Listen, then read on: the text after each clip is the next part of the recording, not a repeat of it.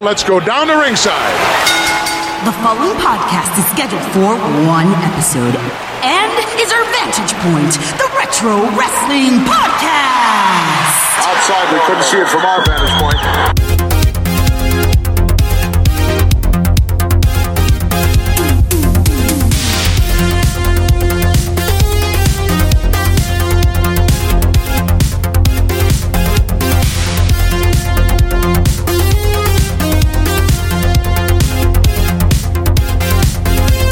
Hello, wrestling fans, and welcome to our Vantage Point, the Retro Wrestling Podcast. Thank you guys for being back with us here for episode number 142. It is Monday, August 19th, 2019, and we are here to romp you through the world of retro wrestling yet again. I'm Joe Morata. That's Michael Quinn. How you doing, Michael? Howdy doody. Well, Quinn, we're rolling along with summer here, the dog days of summer, if you will. I think very they call it. doggy, I, doggy dog, The British Bulldog days of summer. milk bone underwear, or something like that. Something like that, folks. Thank you so much for being with us here as uh, you ride out the summer as well as we romp you through the world of retro wrestling. Some cool topics in store for you, hopefully, because one of them we don't even know what it is Uh, until yeah, we get to it. We're flying by the seat of our pants, our milk- Literally. our milk bone underwear. Yeah, Yeah. fly by the seat of our milk bones here. Uh, before we get to any more of our uh, doggy treats here, why don't you uh, go ahead and give us a follow on Twitter if you haven't yet? You can do that at OVP Podcast on Twitter. You can also email us at OVP Podcast at gmail.com. That is VP Podcast at gmail.com. But Quinn, there's a really great place to talk to you, me, and a bunch of other Milkbone fans, and that's over on Facebook. Yeah, facebook.com slash uh, dog. Uh, it's a good site. You can see all the types of dogs and the milk bones and That's the, right. the milk bone underwear for sale, All right? obviously. Lots of opso- opsos over there. Yeah, lots of pose. I, I- Bichon I Frise. d- I don't know how you know these dogs. Poodles. But anyway, to find this wonderful website that has a group on it, Yeah. go to the Facebook dog website I've been or there, whatever, yeah. right? The You type- Westminster Kennel Club yeah. Facebook. You type in the search our vantage point dash retro wrestling podcast, and bing bang boom, the the censors or whoever is in charge. I Yeah. don't know. Al Gore. Al Gore, yes, Al Gore, they approve you. and- Kaflooey. Kafloo- Don't forget that. uh, Kaflooey approves you, obviously. Right, of course. And then you're in. That's it. That's it. You, you could talk about all the dogs you want, really. Junkyard. Junkyard style. Uh, British. you could talk about this year's winner of the Westminster because Oh, yeah, obviously of it will course. preempt Raw somehow. exactly. And of course, you can talk about any of the old wrestling that you'd like, whether it's WWF, WCW, NWA, Smoky Mountain, E ECW, IWA. Uh, you can talk about any wrestling that you want, whether you've been a fan for a really long time or maybe you're just getting into the older stuff, whether you like one promotion or all of it. Really, come over to the group. We have rules there. The rules are don't be an asshole. And if you're not an asshole, you are welcome to be in the group. And, you- bring your own dog. We Bring- don't. We yeah, don't oh, yeah. provide any dogs. we don't provide them, but you can bring them. you, could, you need to add that to the list. Right. We are pet friendly. Yeah, pet friendly. We- but you have to bring your own. You can't be like. We don't have them You available. can't be like, hey, Joe Merkel, can I borrow your dog today? Right. Don't Like, borrow Joe Merkel's dog. I don't even know if he has a dog. You If he can't- does, it's a French bulldog. Right, you can't ask him for it. No, though. don't. Just Yeah. bring your own dog, and if you don't want to bring a dog, bring a cat, bring a lizard, salamander, or come without a pet. Komodo Uh, dragon, but- obviously. if this is your first time listening, I promise the show actually does go somewhere. it does start eventually. it's it's true. It's true. So go to our Facebook group, and it'll be a really fun time. Al- Also, later on in the show, we'll have some information about our Patreon. If you're interested in extra content, we do have it. Patreon.com slash OVP podcast. More on that later, though. Now, Quinn, as we uh, kicked off the season last week, we're counting down basically to episode number 150 because it's going to be our three year anniversary, which is Andre the Giant said. Three years to be a champion. It's a long time. It's very long. And we're very appreciative of all of our fans, whether you're a new fan or you've been with us since the beginning. As we count down to 150, we decided to do a segment where you guys are allowed to submit one per person something for us to talk about. Anything for us to talk about, literally wrestling related, obviously. And you can send that to ovppodcast at gmail.com. What we're doing is we're putting it on a wheel. I guess it's a uh, a wheel you stop is what we're calling it, which But is will you stop a fortune? You know, Bob Barker and Vanna, they all they all come in every week. You, is he here? No, he was here last week. You missed it. No, yeah, I missed him. Yeah, I mentioned it. Remember? No. So anyway, we have the um we have the wheel you stop wheel basically. And what we're doing is we're giving them the random spin and it really is truly random. We do not know the topic ahead of time. So whoever it lands on is what we're going to go with here. But first, we have some music. Yeah, we got the, the people. I mean, Yeah, they have to. Yeah, we have to let the studio audience in. open those doors, Joe. Here we go. Welcome to Will You Stop, where we're going to have one lucky winner each week, and that winner will have his or her topic talked about by Quinn and myself. They are clapping, they're laughing, They're- because something's they're- funny. They're very excited about it's all very, this. see, it's Whoa, very hey. exciting out there. I didn't do anything. I swear. Well, Quinn, just your presence alone is Yeah. comforting for Okay. people. All right, let's just cut all that crap. Let's spin the wheel here and find out what we're going to be talking about, Quinn, because honestly, we don't know. This I- is I have real. no idea. Joe doesn't know. Let's let's do it. All right, let's spin that wheel. All right, let's see what we got here. It's spin it. It's spin it.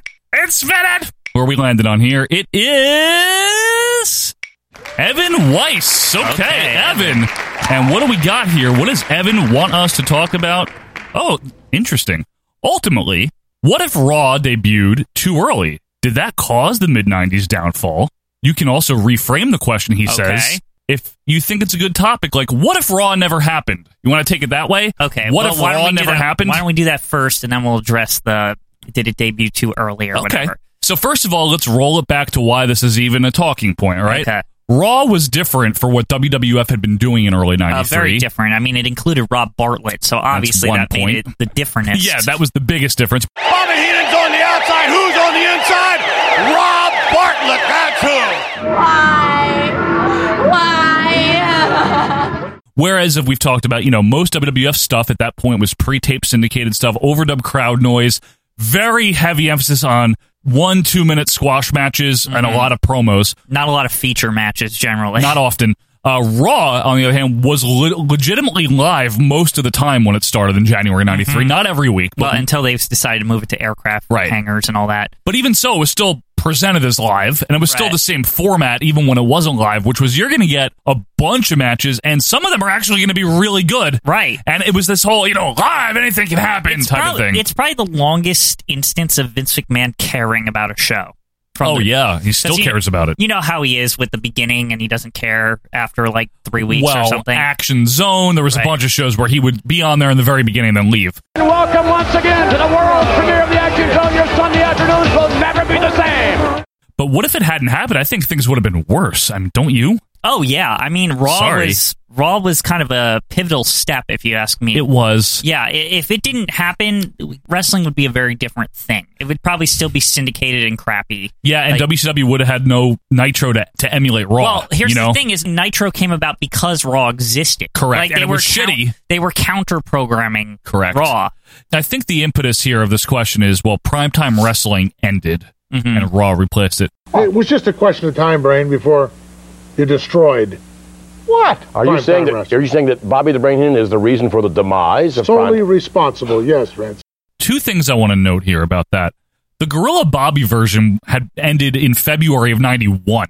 Right. So it was almost two years before Well, that this. was unfortunate. But the- Primetime wasn't their like main show either. No, Superstars Yeah, was. exactly. The other thing is, is as much as it, we love to live in this utopia where prime time continues forever, Gorilla Monsoon, the man Bob Morella, didn't want to be doing this anymore. That's known. Right. Like it's been confirmed. He was trying to stop doing as much stuff, Right, Because he was exactly. getting older and his health wasn't as good. So as much as we'd love to see, you know, Gorilla and Bobby in '95, we would have been stuck with like Todd Pettengill doing prime time. well, it would just would been- have happened. It would have just been the action zone, Right. so, Unfortunately, is that and- really and- what you want on Monday nights? And you already had the action zone. I don't want to watch it live on Monday. Right. What was the what was the premise, Quinn? Without the characters, right? What is primetime wrestling i- as a layout? What's the layout of the show? Forget the people. Two people at least. you Right. know, they introduced matches that are like filmed from like two years ago. Right. Like, you- And you they know what I talk. mean? Yeah, and they talk over and some stuff that happened on Superstars that week. What's Action Zone? the same thing. Exactly. But- uh, well, minus the s- only sometimes would they show really old stuff. Right, but Because they'd be like historic. Remember those Yeah. episodes? Yeah,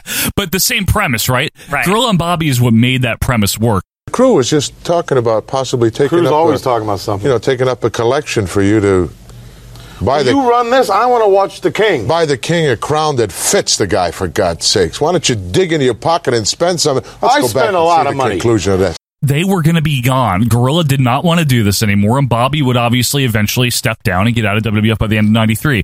So yeah, you needed something to freshen it up. Definitely. No doubt about it. No doubt about yeah. it. So so Raw was kind of the antidote there, right? Or Yeah, like, because- is that what they would call it the antidote to Probably. freshen it up. Because if Raw hadn't happened, let's look at the other options. Mm-hmm. They already are not on NBC anymore. Right. That's been done since Wow. '91. They weren't going to get on NBC in 1993, especially with the crap they were shoveling.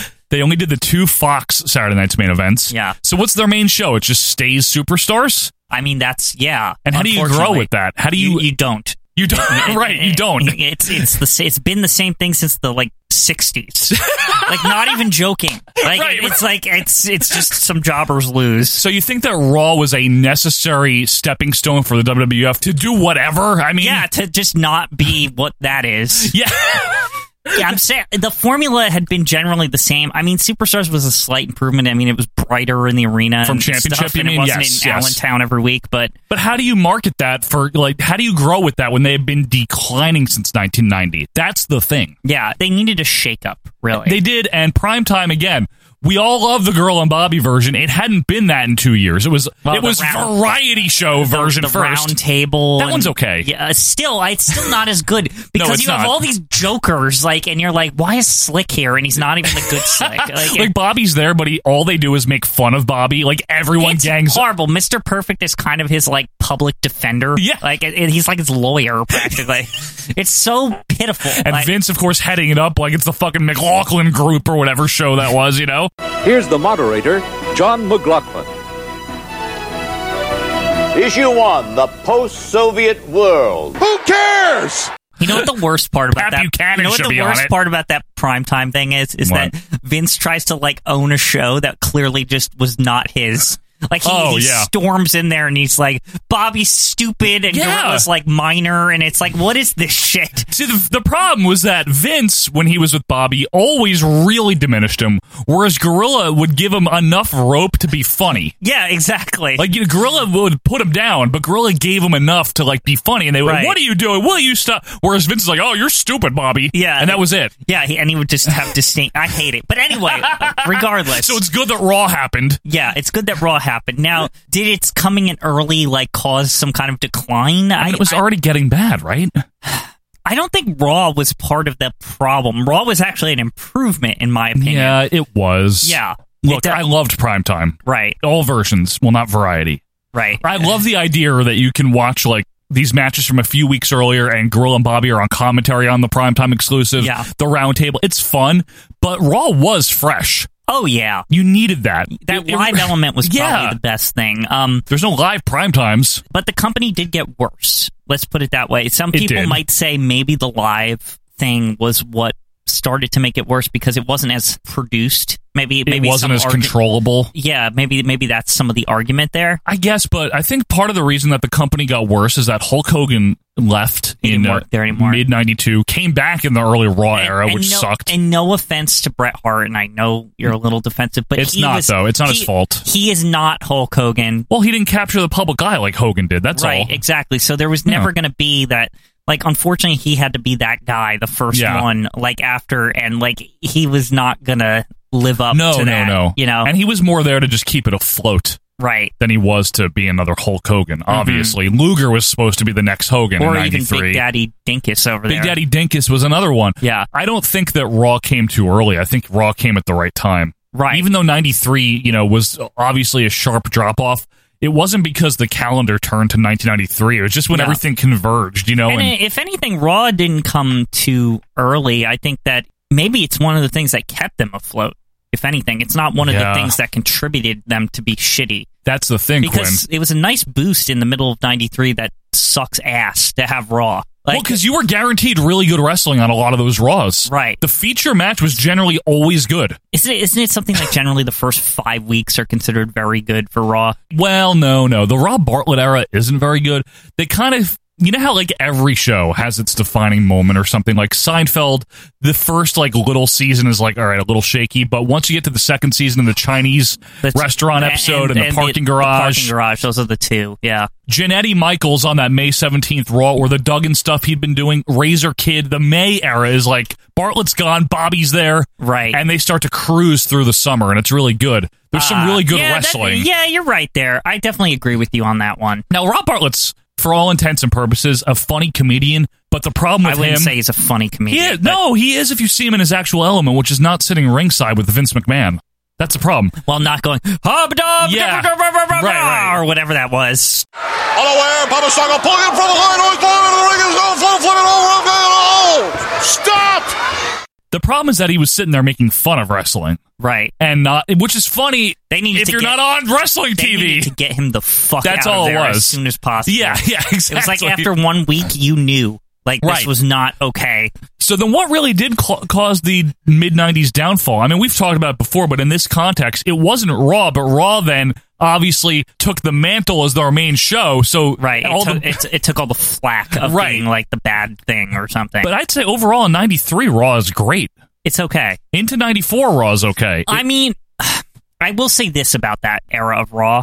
You can like smell the decline on it. It has Yeah. the the reek of that going on. Like as much as you like it or whatever, I like it. There's something about the look of it that it's still like a fucking clown show. Like oh yeah, you know well, what I mean. '94 you're talking '94 90 ish. some of 93 too Yeah. i mean i know that even though they're in the manhattan center there's still an element of they're trying to prime time this like uh, uh, like I the guess. variety set like i always remember the nasty boys with like pies or whatever that is you know what i'm talking Yeah, I know about what you like that's mean. all i mean On is- prime time, yeah.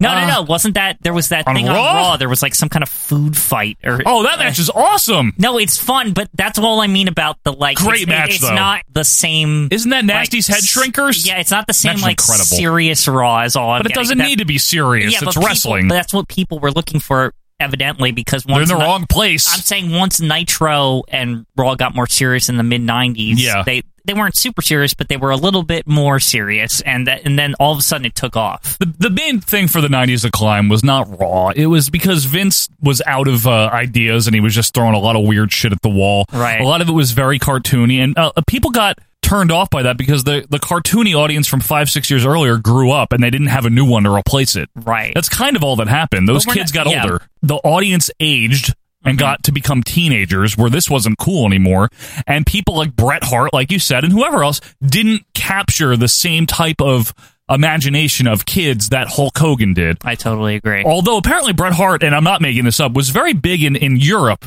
and India and all well those- yeah. south africa but raw was filmed in the us except Right. for that one that was in south africa and then the berlin one or whatever Yeah. that was really bad but what do you think would have happened if there wasn't raw in 93 94 95 I think they would have declined faster, if anything, because nobody's going to watch that shit on on superstars, especially when it's not good on like Saturday. yeah Like, you syndicated know what I mean? They're gonna saturdays be right Like, I want to go outside. Or something. like honestly, Well, and then what do they do at prime time? Because eventually you got to rotate the panel. You say they keep prime time. Ugh. well, the problem is, is they would have kept prime time Yeah. as that panel shit. right, and then It probably, eventually. eventually, it probably would have turned into Doc and Todd. I know it would. well, I mean, they Like, hired Todd in January anyway. Yeah, I'm Of just 93. saying it would have it would have gradually turned to Doc and Todd. I know it. Eventually, it Because would have it's- been Doc on there. You're yeah, 'cause right. clearly the Action Zone was just aping it. But like, if Primetime had still exist, you're telling me they wouldn't have thrown those two fools on there? Those two foos. yeah, those two foos, as Well, we say. Todd was already upsetting on Mania in January of '93. He was The peop- upsetting. We don't often talk about this, folks, but two days before Raw debuted, Mania debuted, and Todd Pettengill is absolutely insufferable on that show. Everything that's hot in the world of wrestling will be covered on this show every Saturday morning at 10. What else are you going to watch? Reruns of Taxi? Okie doke. Hey, Alex, I'm watching WWF. hey, where is the rug? There was supposed to be a red rug in here. I would not have worn the boots if there wasn't going to be the rug. Now, you, I can't wear the boots. And then he would have went, found his way to this prime time if Raw wasn't there. What- you wasn't- know it's true. Wasn't like Stephanie Wind and Harry She's Mann and all 94. them hanging out with him? Uh, Charlie Min, Charlie Harry Min. Min. it doesn't matter. Yeah. Whatever his name is. Yeah. They all came later, but yeah, I agree with you, Quinn. I think that uh, it would have gotten worse faster. Right. As much as everyone loves primetime, I know I keep beating this dead horse. As much as everyone loved primetime, it wasn't going to stay the same. No. Gorilla Monsoon like stopped commentating full time in '93. It's true. Mm-hmm. He wasn't going to be. Do- he didn't want to do it anymore. He was like their utility guy. Yeah, I, I mean, thi- he's the guy you put there when you want to bring in Art O'Donnell and shit. And, Well, like, and to when keep him Vince is on under- trial. yeah, to keep him under control. He's Like, the guy you bring in when the owner has a steroid trial. Yeah. He's the guy that does All American with Johnny Polo because it's easy and it t- takes probably 20 minutes to film. Yeah. You know, that type of shit. and Gorilla was probably on his way to a restaurant on or something that I'm day. going to Sizzler. Yeah, it's like, oh, stop over there, Vince. Oh, I'll do it with Polo. I don't care. I like him. Yeah. So exactly. anyway, Evan Weiss, thank you for your question. You are the winner for today, but I am not sure that Raw debuted too early. I think it debuted perfectly because, like Quinn said, it shook things up and they needed a shakeup. they did. If you haven't rewatched late '92, I did a whole Twitter thread like a, a while back on this, the transition Yeah. Oh, of late '92 into '93. It's poor. Yeah, this was necessary. Right. I mean, actually, now on the network, they put basically all of like 92 on there. Yeah, right. And, and it's it gets very dumpy, like near the end. It's it's really it's bad. not good, folks. And they needed so much Harvey Whippleman and shit. And It's- Kamala and that whole it's- angle. It's really bad. um, and they needed something to kind of kind of like a benchmark or kind of like a, an official stamp saying this is the new era for better or for worse Yeah. this is the new era there's no more prime time we've got todd pettengill now mooney's leaving Hmm. gorilla stepping down this is what it is whether you like it or not Right. They And- needed to rip that band aid off. that's all it was. And whether for better or for worse, I think it was for better because they needed to take this step backward to take two steps forward. That's the way I Gotcha. look at it. I agree with you. and I think it was a good question, Evan Weiss. And folks, again, if you have not submitted the question to Will You Stop, you have all season to do so because it's a rolling segment, you know? Uh, the wheel, no pun intended, will keep rolling all season. The wheel will keep spinning. You can add it, but one per person. So if you've done it already, use an alias and uh, email it to ovppodcast at gmail.com. But Quinn, when we come back, we are talking finishers and we're talking the worst finishers this week. We're going to be flushing the first two down the pooper here as we get into the Royal Flush of Finishers. That is coming up right after this.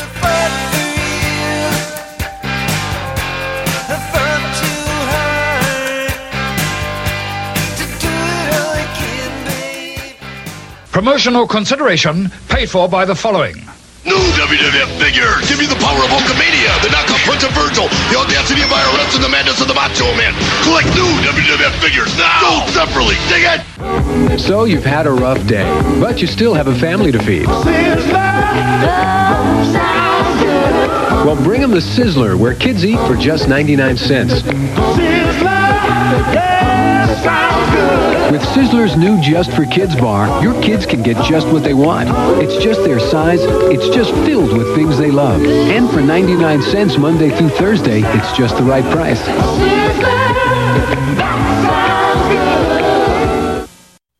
And welcome back, wrestling fans, to our Vantage Point, the Retro Wrestling Podcast, episode number 142. It is Monday, August 19th. I'm here with the kid, Michael Quinn. How you doing there, Michael? Uh, Mike the Kid Quinn. Mike the Kid Quinn. Quinn, we mentioned this briefly, but let's talk about it again. We do have a Patreon. Oh yeah, Patreon. We ha- we have that. I think the site is patreon.com slash OVP podcast. You got it, kid. I got it this week. you got it this week. And folks, if you want to get it, you can get a lot of extra content for a very low price. Now it's two dollars, three dollars, or five dollars a month. That's it. That's literally all you have to pay. Two dollars a month is going to get you the raw video of every Monday episode, the raw making of. If we ever make mistakes or have problems, you'll get to see that. You'll get to see the doozy of this episode.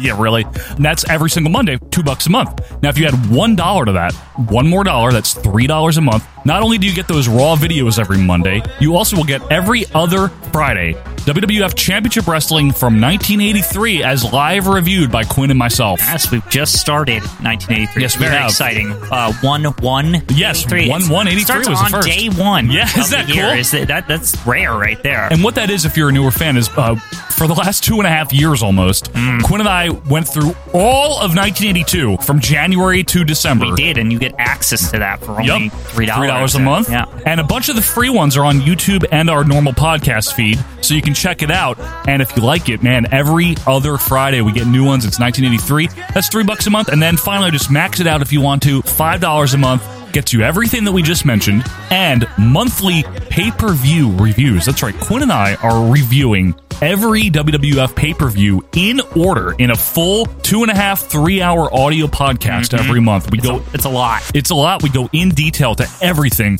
We just did, and it should be out by now. I have to check with our producers.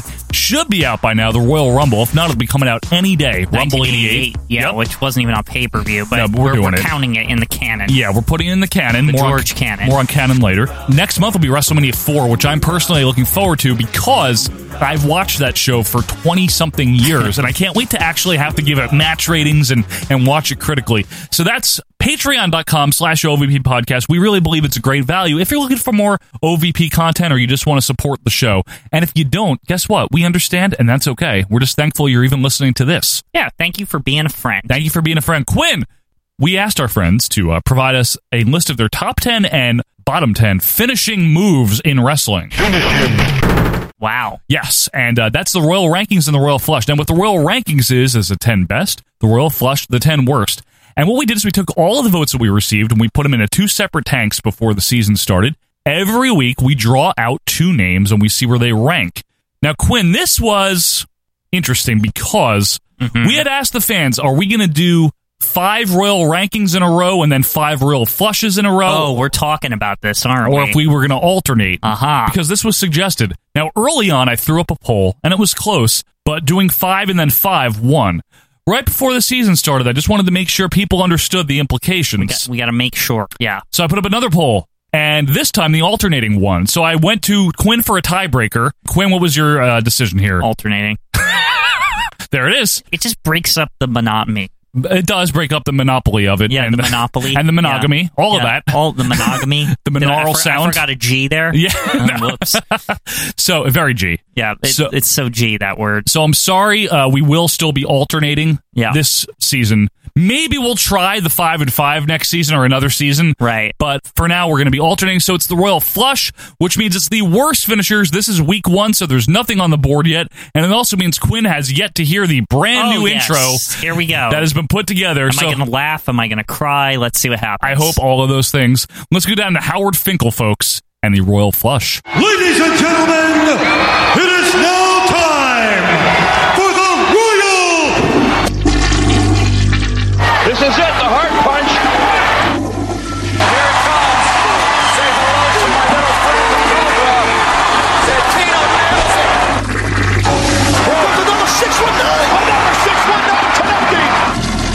There's David Rutter across the quad. Kamala. Oh, there's the carbon stop. I didn't know Double J knew the sleeper. It's the most electrifying move in sports entertainment today. Oh, the people that want There's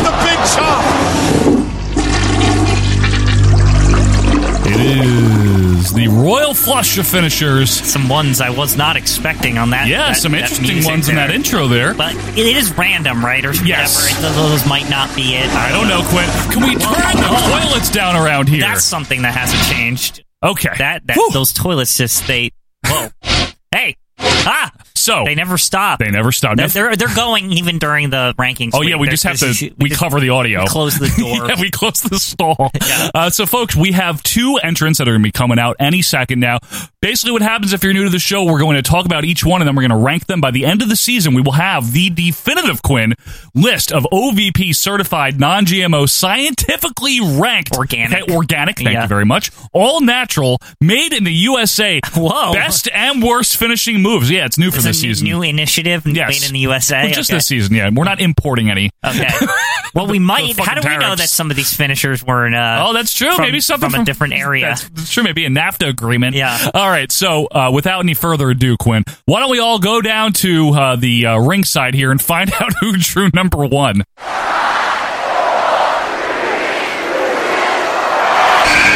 Canadian destroyer. Nailed it. Williams. Hey, you were right. It's uh, from a, from north of the border, Quinn. It's the Yeah. Canadian Destroyer. Yes, the Canadian destroyer. Now you, uh, I don't get how this got voted in, Joe. Well, That- let's- let's talk what about are, What it. are people's issues with this? all right. First of all, folks, the Canadian Destroyer. If you're not familiar, and we want to explain this for those. First of all, it was done by Petey Williams. Mm-hmm. Yes, Petey Now, Williams. he I- was a good wrestler. I had to make sure that that was his name. Actually, I was looking that up as we were like introing. I'm Were you just really? Like, was his name Petey Williams? Yes, it was Petey Williams. Now He he, was- was, in the that Canadian squad in TNA. There, He was, yeah. He made basically made his name in TNA. He was never in WWF. He was in TNA I for always several liked years. him. Actually, I thought he had a good look. Just saying, he's a Yeah. little tiny, but Pretty um, good wrestler. He was also in ROH for a little bit too. Remember that? Yeah, I, I never had a problem with this Petey Williams fella. Fine wrestler. Uh, his finishing move was the Canadian Destroyer. Right, because he was from Canada. Yep, he was from Canada. This is Canada. Canada. Now, I don't know if that he necessarily invented it, but he certainly popularized it. Oh yeah, I never had seen it until he did it in 2002 or Yeah, three, three, something or like something, like, that. that. And I was like, that's. I thought it was a pretty impressive move. I I, I, I guess people don't like it. Now, here's what's interesting about it. In contrast to last week, Mm-hmm. where one of the best, in fact, right now on the board, the number one best is the pile driver slash tombstone pile driver. Yeah, this is a kind of pile driver. No, it's technically a front flip pile driver. So basically, what happens? Qu- Maybe, maybe Quinn can describe it along with me. It's basically a sunset flip pile driver. But it, I don't know how you- else to You describe it. start in the power bomb position. Yes, and then you you act like you're doing a sunset flip. You act like you're doing a sunset flip, but instead of them landing on their shoulders, you take them a little bit further and Yeah. land. They land on their head like a pile driver. Now he's got Joyride hooked up. Canadian Destroyer. Were the announcers in the fucking water closet? It is visually very impressive. I think the reason it got so many votes is because it is very hard to believe outside of kayfabe. Okay, I want to say this about it. I personally feel the person who did it the most snug and like it looked legitimate Yeah. because he did it so quick and it snapped Yeah. was Petey Williams himself. Well, he did it fantastically. Right, and I feel that in the years after, because Petey Williams kind of didn't make it as a household name, that no, other no, no. wrestlers started doing it, s- even in WF. I, I've seen it happen before in Uh. recent times. Not as their special move, just as a move. I remember Trevor Murdoch doing a very sloppy, horrible variation of it. starting to show on the face of, of Trevor Murdoch here. Of course, with that face, you can't really. oh, Whoa! You're Yeah, real great audio clip there, you pathetic carpet muncher. I can really tell what's going on in that clip just by listening. For all I know, it could have been two goats copulating while JR has a goddamn orgasm. Good job doing a whole motherfucking season based on moves that you have to see instead of hear, you fucking prick. I can't name the wrestlers because I feel like it's Rey like a s- Mysterio? it's like a sub move. It's not. it was never someone's finisher. other than Petey Williams, right? I, I've just seen it used in other matches, and I feel that they never captured the like devastatingness of it, like if, if that's even a word. You know what I mean? Like, yeah, I guess so. But I, the the problem with it is, is theoretically, how does that work? Like we understand a regular pile driver, you lift the guy up when he's incapacitated, you dump him on his head. But all this flipping, how does all Okay. that work without So- cooperation so from let- somebody? Let, me explain something. Oh, here to you. we go. Actually, it doesn't need cooperation from someone because the, flipping. No, no, no. Because you, f- you as the person doing it, flip over. This is horse. No, your whole you're f- jumping over them and doing a flip while you're holding them by like the waist practically. And you're just letting go at the right time when they land Yeah, on their head. but So, Quinn, like, it's really no. the, the person executing No. it is, in my opinion, the one that has full control here. Because if you look at least in kayfabe, I understand there's cooperation, but if you look at the move when when they're doing the when the guy that's going to do it, let's say Petey Williams, his opponent has to like backdrop him first in order for him to do the flip How over. so? It could- why is why can't you? I'm just saying from like y- from a kayfabe perspective, Joe. This is why- horse. Why couldn't This move Petey- stinks. Why couldn't Petey Williams Petey Winson. be jumping over him? Okay, play it for me. I'm going to show Quinn, folks. I know you can't see it, but I'll, I'll give you the audio just for shits here. Yeah. Quinn, look at this, okay? Okay. Charging now is Williams. He's setting up for it, right? He is getting backdropped. There's no way around it. It's like, hmm. and listen to Cheese. Oh my goodness!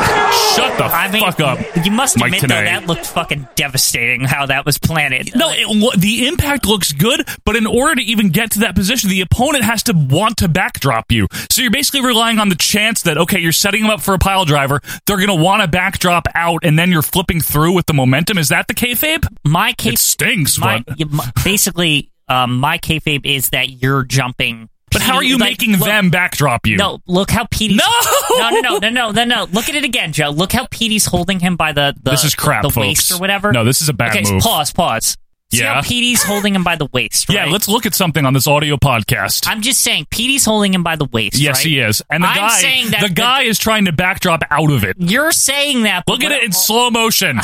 All I'm saying. This is crappy. All I'm saying, Joe, is that Petey is jumping and he's car- the momentum of his initial the inertia of his initial jump is swinging the guy. It's like a swinging motion. What do you know about inertia? It's very scientific. I mean, this is a very scientific list. Is there centrifugal force involved in this? I'm not sure. Possibly. Okay. It's very scientific how this all works. So I okay, but so you that can being- understand that I can understand The kayfabe. at least in my brain how Okay. this works. But that being said, I can Yes. also understand from your perspective Yeah. that to me this is all about execution from both sides. Yeah. There's probably a way for it to look more like it's coming from the guy executing Yeah, yeah. it than, than the guy And, and look, Petey Williams is the best guy to do it. Anyone He else I've ever was. seen do it, it looked like crap. Yeah.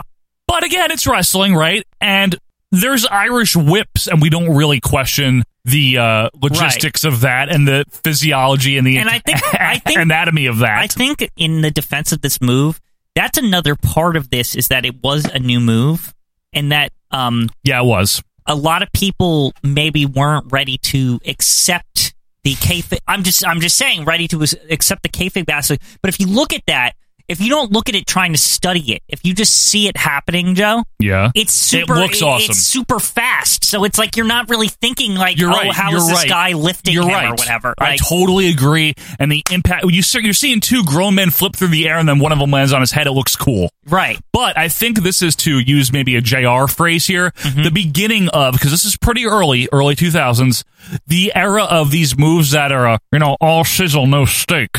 If you know what I'm saying. Well, I think there's a lot of stake at the end. No, 'cause they there's get- no steak. They get planted on their Fucking damn sizzle. head and, and fly Sizzle. in the air off their head. sizzle and grizzle is Yeah. what I would say. Quinn. Sizzle There's and no grizzle. steak. You don't think there's any steak here? I don't see much steak. I think it's it's steakish. It's a, it's it's got a bit steak. But I'm the defender here. I don't know how. I don't you know con- what you're doing. I don't know how you convinced me that this isn't number ten at the very least. Well, we'll have to find out. Because I think this is a great move. Well, we don't know what's next, and I we don't know. We're only at one and two. yeah, we have eight, But- nine more moves to talk about. But do you have any like other argument as to why it's bad? Because as a move itself, just in the storyline perspective, sure.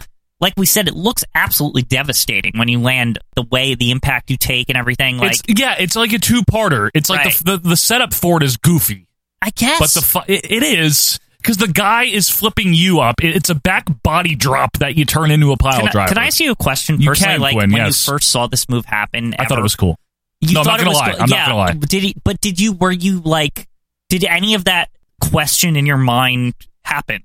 Oh, I don't Like, think from- so. Yeah, like did you think like oh the guy is back body no, dropping no, no, him or no. whatever? But I Like, wasn't a scientist yet. You weren't, but I'm just saying. The way I am guess now. I guess from a uh, entertainment perspective, I don't think they're really counting on people to analyze it like we're analyzing it on a podcast. No, of course Uh, not. like, they're and just they're just like, oh, it's a really fast And bel- swing, and that's it. Like, believe you me, I keep that in mind here. You know Yeah. that this is wrestling. right, and exactly. suspension of disbelief is necessary for all of it. Uh, however, though, you compare it, right? We have points of reference. You compare it to other finishers, and you can see where it falls short in terms of believability. True. That's all I'm saying. But I think the thing that's interesting about this one over most of these that Yeah. Mm-hmm. we've seen so far, the pile driver and stunner. Yep. The thing that seems to be against it is the believability, but everything else about it is pretty great. That's really the only mark against it. True. It's just that people refuse. There's a lot of old timers that just refuse, and I, I don't have a problem if you're if you refuse to like believe in this move. But I mean, like, I don't know. I think it's just for people that have watched wrestling for a long time. This one is a hard one to believe. Yeah, but for Yeah. people just turning it on and seeing that shit happen, It looks cool. It looks incredible. It does, and it has all the other checkpoints. But you know, before we get to ranking time here, why don't we find out now who drew number two? But i- i it's an interesting choice. It, enough people felt strongly enough about it, Yeah, that I it got can- voted in. I- that's true. So I mean, we don't. Oh, for the record, again, in case you're new here, we don't vote. Quinn and Oh, I yeah. do not vote on these. We're just the scientists. They just give us the samples. yeah, we just get. I'm, it's true. We just we just rank them. Yeah, Yeah. we just get the, the, fecal samples- matter the here. Samples, show up to the lab. We don't ask questions. No. They're just here. We just Uh, provide answers. right. That's it. This was just in the column of petri dishes that said, Yeah. um, Petrie Williams. yeah, that said uh, the bad finishers. right. Exactly. All right. Let's find out who drew number two.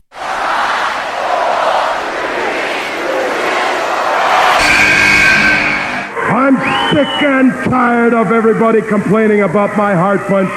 Well, Quinn, if you want realism, the heart punch is at least believable that you, anyone could do it. Now this thing looks like a piece of poo. Well, it's though. a punch. Okay. It's- that's why.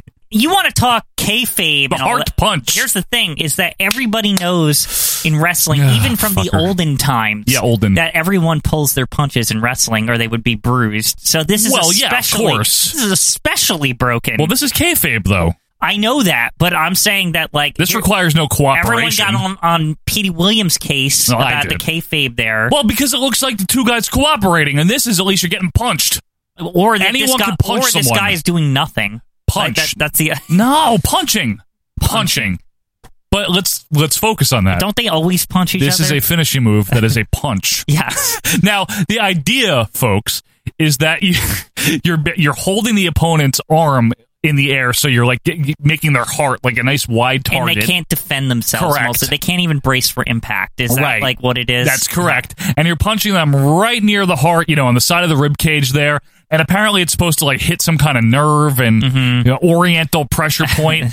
Famously or infamously, this is a hard punch. How did it, how did anyone decide that this was good? I don't know. Uh, like I think King's just regular punch is better than this. Regal's regular Yeah, punches the are better than power this. of the punch. Terry Funk's punches are better than this. Yeah. Big Show's punches. But anyway, Stan the Man Stasiak was, I guess, the first purveyor of this move here. A, a WWF champion, believe it or not. Nine day champion, that's Yeah. right. Uh, Stan the Man Stasiak used it. Ox Baker used it, mm-hmm. unfortunately. Apparently, Big John Stud did, but I never saw him use it. Notice it's always people that you don't really associate with good wrestling. None of these guys would be doing the Canadian Destroyer, let's yeah, put it like- that way. yeah, yeah, None of Um, these guys would be doing that. And my first exposure to it, exposure, and something you need to get vaccinated for, perhaps, was uh, none other than Jailbird era Crush. Right. I was gonna say that's who I, my first exposure to it too was because Jared be like, "Oh, stand a man, stand a man," like that, and then I'd be like, "Oh, I guess this is like a regular move or Right, whatever." But, like, yeah, because I thought I was like, "This is so poor." Not only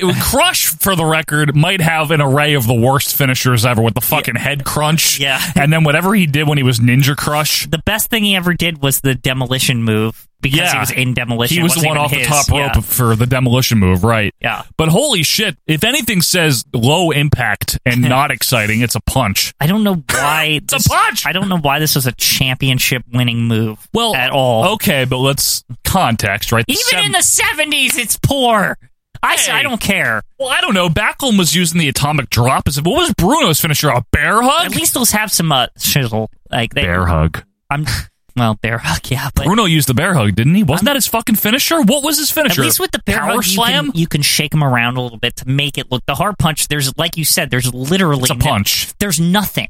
well, again, in the seventies, maybe it's more acceptable. Maybe In the nineties, oh, though. when Crush was doing it, it was not even anything. and this is a downgrade for him, I think, in terms of finishers, right? un- the I- yeah. head crunch might be better because it was innovative, it's nothing though. somewhat. The head crunch is just like a double claw. the head crunch is poor. I think the point here is Crush sucks. Yeah. And so does the heart punch because it's the polar opposite of a Canadian destroyer. Because There's no excitement at all. the only thing it has going for it is that it's realistic that it could be done to someone. Here's the other Meaning, thing. I could walk up to you now and do it. I wouldn't, Right. Quinn. I wouldn't do that here's to you. the here's the thing I think it Should has I, going folks? for it the most. Should I get up and no, punch you? no, no. that doesn't even hurt. Right, but it's doable. Right. Right? If if- in kayfabe, you know, it's doable. Okay. The Canadian destroyer, I could not do to you right now without Mm-hmm. your cooperation. You get what I'm trying to say? Oh, I see what you're saying. Yeah. but I can punch you. Right. That's the only thing it has going for it in terms of re- realism. Other than that, it looks like a punch. Right. It looks like shit. Yeah. Well, the thing it does have going for it, actually, in my opinion, is that it does have somewhat of a setup because you said with the putting their arm behind their head, so there you can add some psychology. Yeah, to but it. th- this ain't Savage climbing the ropes or Hogan during doing the big boot. You know what I'm saying? Yeah, I guess it's the. I, I mean, if your chair's like, all right, he's putting him in a position there. can't defend himself. Character.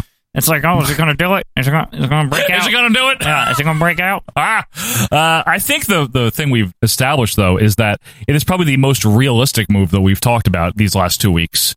More than a stunner. I don't know. A tombstone's pretty fucking realistic. Yeah, but you still need to get someone up in that position to do it. Of course, if you do it, it'll hurt.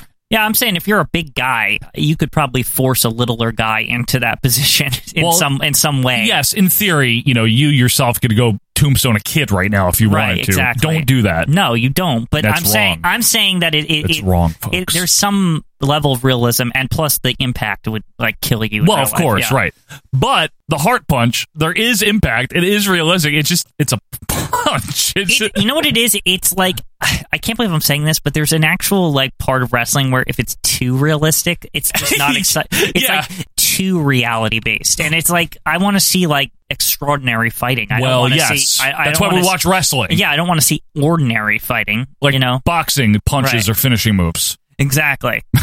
Exactly. Think though. about it though. Like in boxing, that's Any what punch could be a finishing move in boxing. Right. I mean, you s- sometimes like in real boxing, like people just go down to like a jab because it just hits them in the right fucking Correct. spot. Like Right, it's like right. Because that's that's how fighting works. in that's real, real life. fighting. Yeah. In real fighting, a front face lock could knock you out cold. Right. Watch UFC. That's Right. I've seen people get choked out. Or a Like, sleeper hold, for yeah, example. uh, It's An- true. An arm bar, as much as we make fun of arm bars in wrestling, You could break someone's you're arm. you're submitting generally but to a again, good arm these bar. moves are too basic in in the wild world of professional wrestling Yeah, to be to be good. and we're- and that's not even Vince McMahon's wild world of wrestling. Oh, no, We're talking this is years and years before. Yeah. Lou Thes's wild world of wrestling. I mean, those shooters realized that that wasn't exciting. right? They wanted to make money. I think that even goes back to like Gotch and all them. Like, I, Oh yeah, you know what I'm saying? And Hackenschmidt and all yeah, that. all This- that, all that bullshit. Like all those guys, like they realized that's why wrestling got fixed in the first place. was to make it exciting. And that's why, to me, the heart punch fundamentally goes against what wrestling is. Like it, it- it's it's like Well, it's the so- entertainment aspect, I'm saying yeah. it's so normal that Right. it, it's not it's not professional wrestling. It's just fighting. Yeah, It's just- like pre carny professional wrestling. yeah, it's like when it was real, and it's just, but it's it's not in a good way. It's just not fun to watch. It really isn't. There's no build up to it besides, I guess, if you're interested in watching someone put their arm behind their head. Right. There's no real come down from it. There's no the impact is a, it's a punch. Look, yeah, that's the other thing. The impact is so bad. I remember, especially when Crush used to do it. It was just like I don't get it. Like, why are they dead? Like, Yeah. it, it doesn't make any. As as far as from a visual entertainment Visually. perspective, like if I, it was a real fight, yeah. If you need would to just know- you would just keel over in a real fight. There wouldn't Yeah. be some spectacular sell or anything right. like that. But that goes. That's true for any punch that these wrestlers throw. Mm-hmm. That's why to have one as a finishing move is a very strange choice. Right. And I, I think that takes us to ranking pretty. I think it does, yeah, Quinn. Like it's, it's pretty. That's all I really can say about it, to be honest. I with agree with you. I think it's fair to recap again the Canadian Destroyer, the the highs and lows of that, Mhm. just so we're setting some criterion here for the flush. you. Yeah, Criterion. It's a real word. What I would say is that the Canadian Destroyer has the entertainment aspect. It looks visually really cool without knowing anything about wrestling. It's got the uh, sizzle, if you will. Got a sizzle. I think, e, even though you said it doesn't, I think the re- the end of it is the sizzle, and it looks amazing. It looks great. A lot of steak there. The, there's no stake. The impact is really, really good, but the impact is a pile driver. Uh-huh. That's the point I'm trying to make. It's a pile driver with theatrics before it. right. That's all it is. Which I think At the I end think- of the day- I think that adds to the impact, though. Personally, I'm not disagreeing with you because the other thing we're talking about here is a punch. Yeah. well, in this case, I'm just trying to set the record straight that I don't personally believe that the Canadian Destroyer even belongs on this I list. know, but it is. And I, I'm just trying to set the stage here, folks, and I think that that's going to be number 10. But well, hey, last season I had my Ahmed. Yeah. Right? And I kept Ahmed at the very bottom. I kept him at number 10. Quinn, this might be your time to try to fight for the Canadian Destroyer, but I, I don't know. Uh, Or We'll the s- American Destroyer, if it's done in America, obviously. I think uh, I'm going to go with you, though. I think the heart punch is a horrible finishing choice. It's poor. even in the 70s. I mean, here's the thing about the heart punch, which is even more interesting, is the heart punch is one of those really pieces of shit that could, that could survive at number one for the whole time. it may. Uh, we don't know what else is going to be coming up, Well, we though. don't. Let's get- and neither do you folks. Yeah. So, I mean, it's going to be interesting to see what else gets pulled out, but So there you have it. Then that was the easiest ranking ever. Yeah. but I mean, always the first week is is the easiest. it's going to get more intense. But this is pretty cut and dry. so, for the record, just so everyone's clear, why are we putting the heart punch at number one? Because it looks like it's a punch. It it's looks a punch. like a regular move, it's a punch. and that to me is what exemplifies a bad finisher. It's supposed to be like your best yes. specialist move, and it's just like a move. You're punching someone like 12 inches lower than you normally would. It's kind of like when people do the abdominal stretch for finishers. I just, I'm just like, or an why? atomic drop or a bear hug, perhaps, right? Yeah. Okay, I'm with you, Quinn. I can live with that. Uh, as much as I don't like the Canadian Destroyer's theatrics, I like pile drivers all the same. You like the reaction, though. I know. You I do. like the impact of the Destroyer. Yeah. I won't lie. Uh, we'll see where that fares. But, folks, that will bring us to our official ranking, which means we have official ranking music for the Oh, boy. flush here. We have to do it. So, for number one here, It's better than last season. it is. It's the Heart Punch, and at number two is the Canadian Destroyer. Uh, that's all we got on the list so far, but obviously let us know what you think, what's better and what's worse, and as the season goes on, you'll be able to give us your best and worst of the finishing moves in wrestling. But Quinn, when we come back, speaking of the 70s, we're going back to them to review a promotion we have not touched yet. No. It's the IWA, and we'll see what that's all about right after this.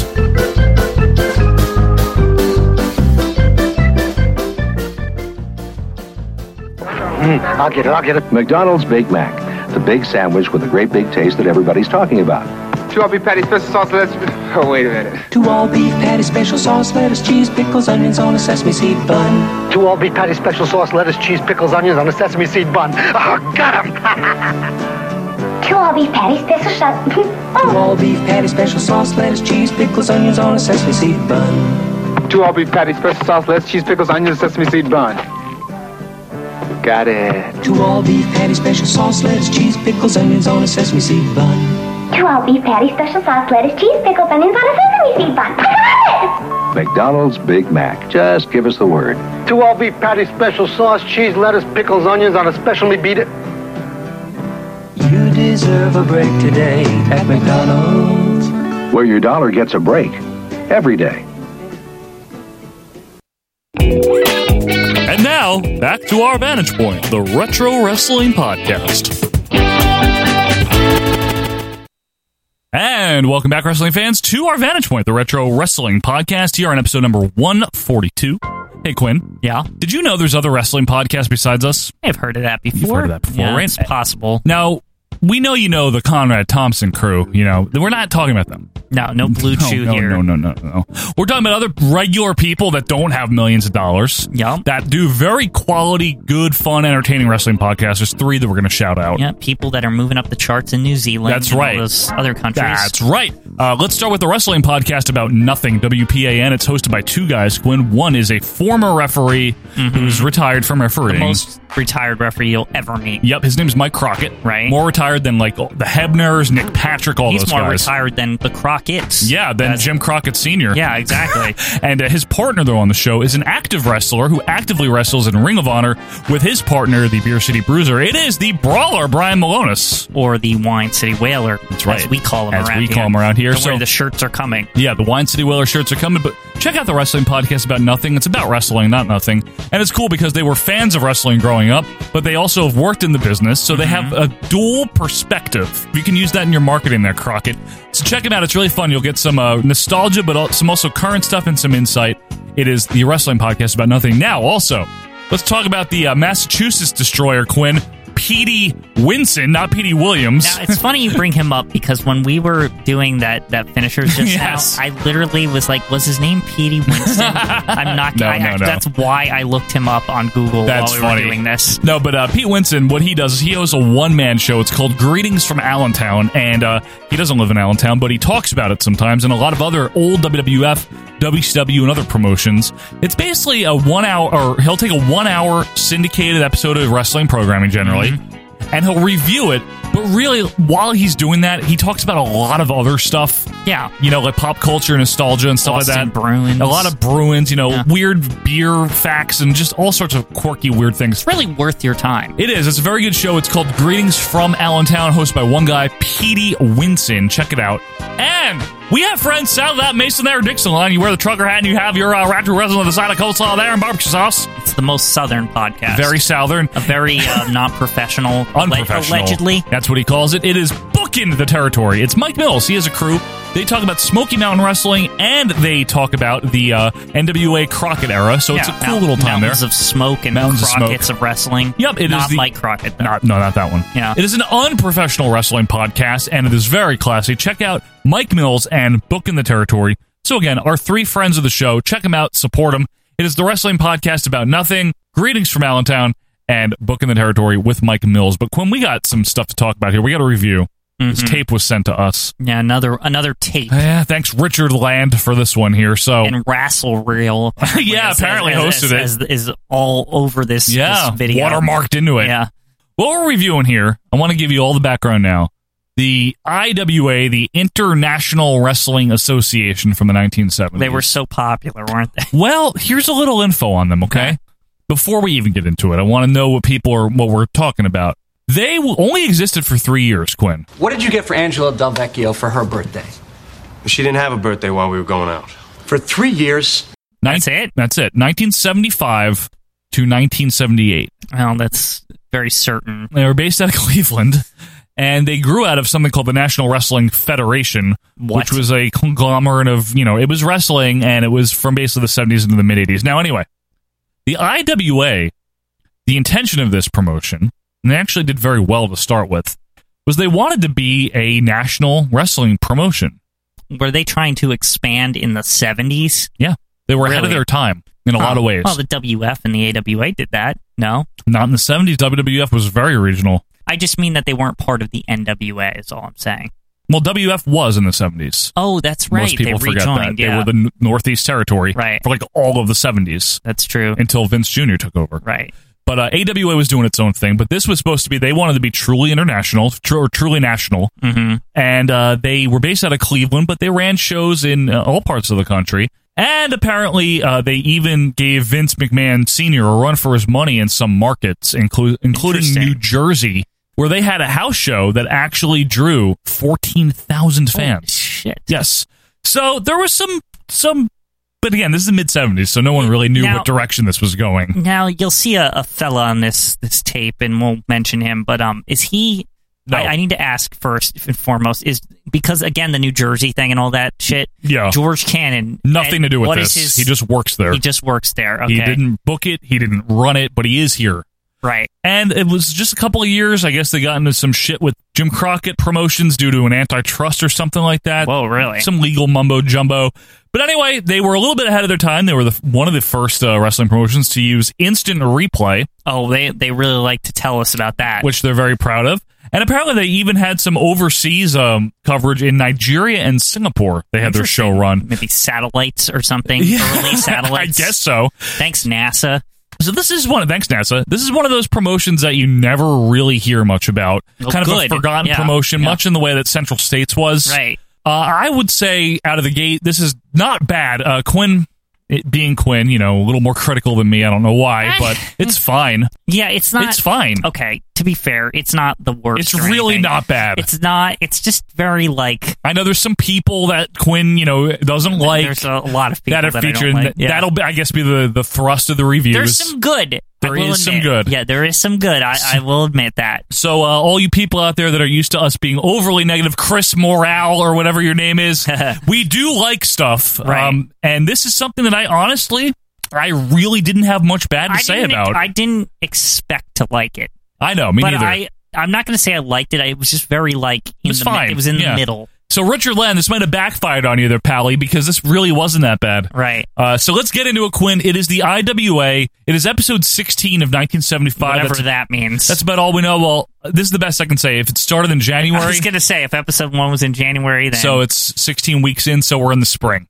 yeah, That's what I'm it's guessing. Probably April. It's let's call it April of '75 for shits. Quinn, for me, it was a very jolly intro. Good music to start this round, And, and some very international wrestling in the intro. Oh, so international. It's the most international I've ever seen. Well, we run down the international roster here. Let's get to it. We have the uh, Mil Mascaraz again. Ugh. Uh, why he he's like their main person. He Yeah, stinks. he is. Uh, Ivan Koloff. Okay. Yeah, he's fine. I like him. Uh. The Mongols.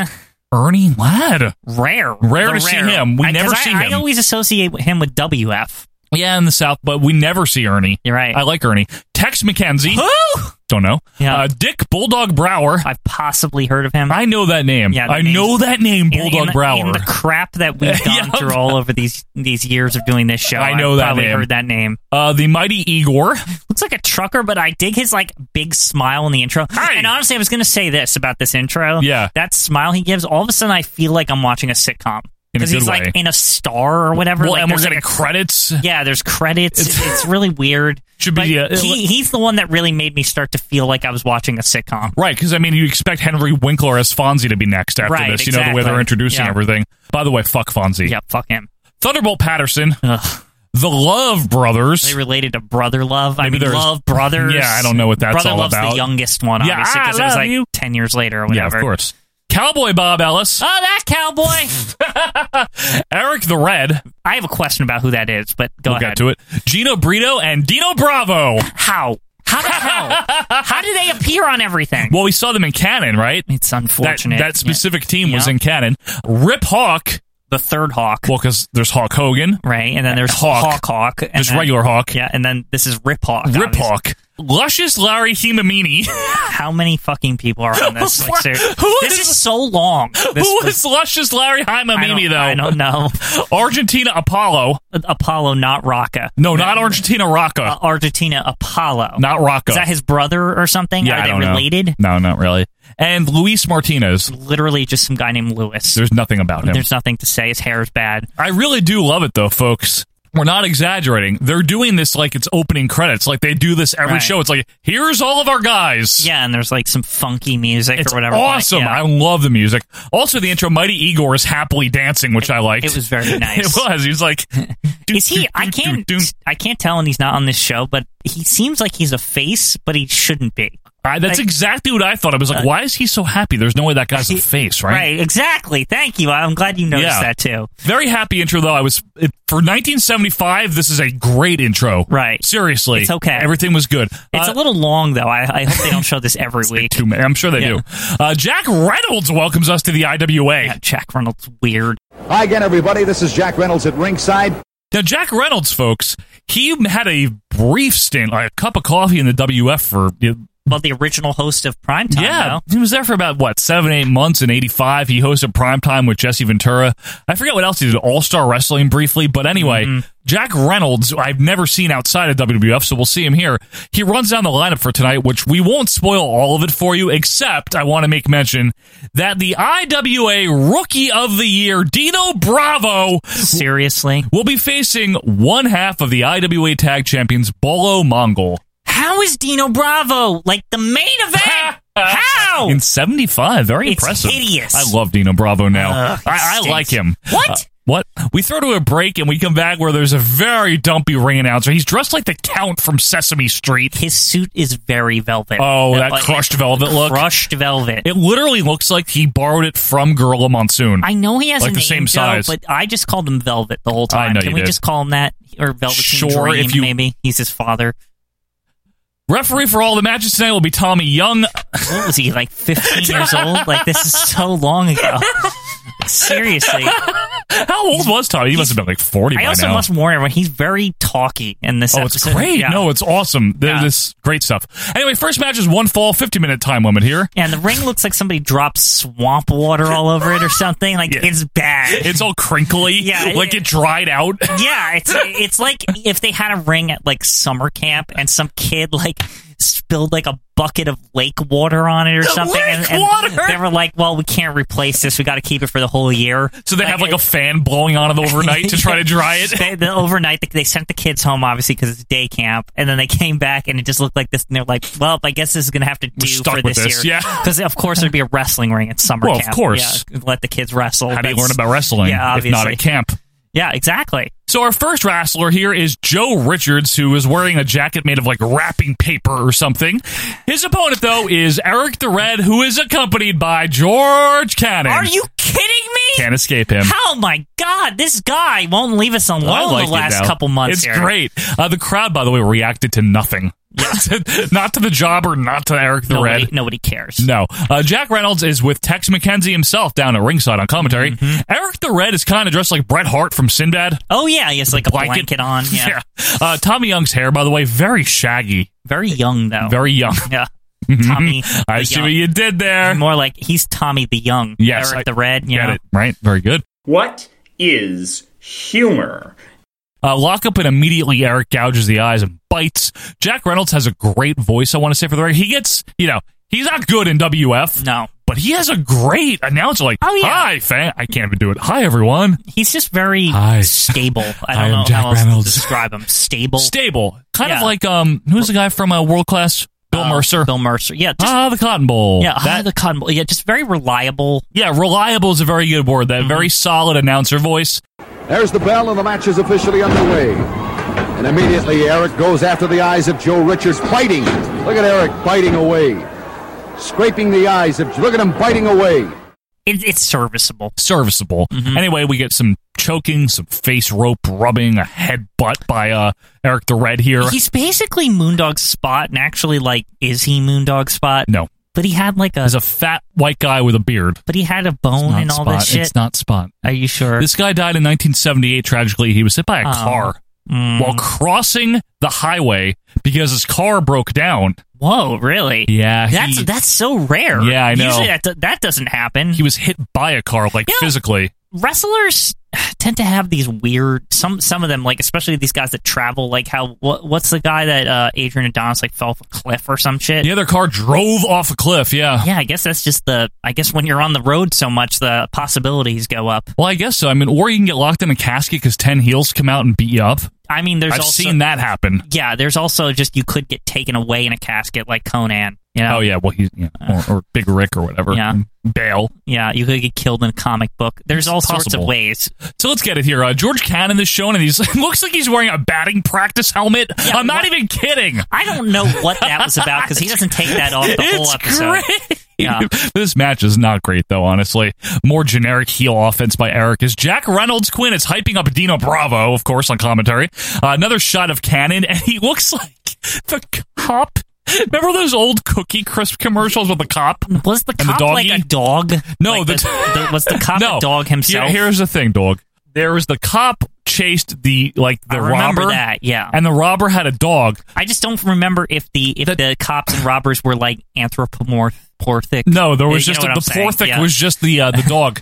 but didn't the dog turn face after that? Like he ditched his criminal lifestyle. I swear. So yeah, I recall all the Cookie Crisp people eventually turned face. Like they were no, there wasn't like strife or anything. in No. the Coo- Cookie Crisp universe. At There some point. used to be, Yeah, though, yeah. right? And then eventually they're just like, you know, they're all just it's just for fun. That's like what they did. this is real, right? It's all real. I remember the dog used to be like a robber and it had the mask and right, it had and they like, a- always be chasing each other. yeah. like but then eventually the dog was just nice. they're just all friends. Yeah, it's This real. is I'm not making this up, all right? real, yeah. Oh, thank God. All right. Anyway, so we, body slam from the rafters by Eric, according to Jack Reynolds. I don't know what that comment was. Like what? A body slam from the rafters. I, I lit my my only reaction was like, uh, okay. Like I, it was just like all about body slam. Yeah, it was like there fine. was nothing to it. uh, Eric takes some time to rile up the crowd here as we get a clubbing for him. Another body slam and a very good big splash off the ropes. Gets the win for Eric the Red here. That was certainly the definition of a heel squash. Although we do get a replay in 1975, Yep. which is impressive. And Joe, you know, Yeah, I you said that. informed me for the first time when I we were starting this review that there was like my notes were just like, wow, there's a lot of replays Yeah. on this shit, and Yeah. then you, that's why 'cause- They were very ahead of their time. yeah, because that was their big that was their big high tech thing. Yeah. there. We come back with Jack Reynolds backstage with Ivan Koloff. Is it over yet? The no, show. Oh, we only got more Quinn. don't worry. I, I feel like that was a good way to end it right there. Just that one squash Yeah, match I and it's was like, over. I- I'm perfectly okay. Well, let's see how this is. Jack brings up how uh, Ivan Koloff here is the only man to ever defeat Bruno and MSG, which I think is probably true at this point, or it was for a while. Either way, just shut up. Why? Because it just sounds like they're like, we got Ivan Koloff. He beat Bruno, so we're better than W. That's what this feel, felt like to me. Well, didn't WCW do that all the time? I understand in the that, later years? but usually Wouldn't it wasn't you? it customary not to brag that you were like yeah, something about your competition, or even bring up that this happened over in your competition. I don't know. Maybe IWA was also ahead of their time. You know, Cody Rhodes destroying thrones, destroying Mm-hmm. thrones. Maybe, uh, maybe this promotion was way ahead of its time by bringing in the Russian Bear here who defeated Bruno San Martino. and saying he beat Oh, taking Bruno. shots, yeah. running shows against Vince. See, the IWA was the original AEW. they stink. You heard it here They're- 1st E they're- I, I will say this as the little I've seen of AEW is better than this. Ivan says that he doesn't need an introduction because everyone knows who he is. He's he's funny here. Yeah, he is good. I like him. he goes on this rant about how he won all these different regional belts, but he doesn't care about that. He only wants the IWA world You know- title. You know what's weird to think? It- It's not that long since Ivan's been the WWF champion. Four years. Yeah, that's it's it. really not that Not long, long at all. And he also says he's going to kick the uh, champion Mil Mascarez's ass to get Mm. this title. Mil Mascarez. Why? Why would you hire him to be your Fucking champion? sucks. He's terrible. He sucks. Now Ivan goes on to make fun of Dino Bravo for being Rookie of the Year. He Oh, good. this was so funny. He's like, he's a small boy trying to do good job. They only call him Rookie of the Year to give him confidence and say you do a good job. He's a favorite. He's like the school teacher's favorite. I'm okay with all of this. Promo's by the way. funny. Rookie of year? What they mean, rookie of year? He has not proven nothing. Only because he is small boy, trying to do man's job, they give him a little confidence. Tell him you rookie of year, you do good job. He is like favorite, like school teacher favorite. I really like Ivan Koloff. So do I. In general, like his whole career, I really like him. Especially prime 70s Koloff is He's really great in good. The 80s too. I yeah, mean, he is like, in his NWA. pro- His, promos are excellent. He's actually halfway decent in the ring. When he's That- with Nikita, that yeah, era? that late in his career, Mm, still he, good. he looks in good shape. Like I don't know, Yeah. I, I've always thought he was a He's a- good. He's an underlooked talent. Like it- I'll tell you what, Quinn. The uh, NWA had a leg up on the Russians versus WWF. oh, way better. Like I know Volkov had a period of being good, but it really wasn't in the WWF. In Del- in WCW or Crockett's or whatever you like to call it, it was just they were more threatening.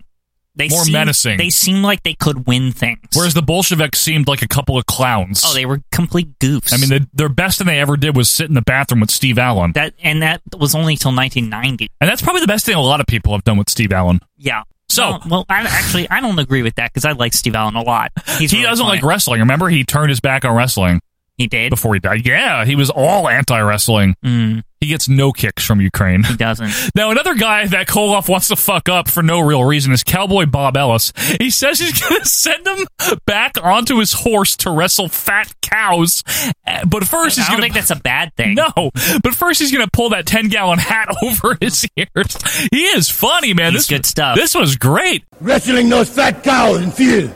Back to the ring where the ring announcer Rick Martin still needs a very new suit. Definitely. That, Velvet that over velvet here. The velvet is so bad. He's his name is Velvet, not Rick Martin. I know.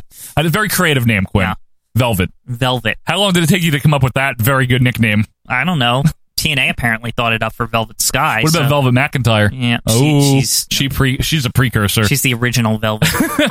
so he introduces here the great Goliath, Buddy Wagner, who uh, appear to be they, jobbers. they look like goofs. Yeah, I'm thinking they're the complete jobbers here, goofs. right? Yeah. Their opponents are Nelson Royal, who I've heard before, I don't name NWA, Mm-hmm. and Tex McKenzie, who pretty much looks exactly how you'd expect someone named Tex McKenzie to look. Tall, Yeah. Mm-hmm. gangly, cowboy hat, you know, that type of thing. Uh, so Tex and Goliath start here. Now, okay. Tex is bigger than Goliath.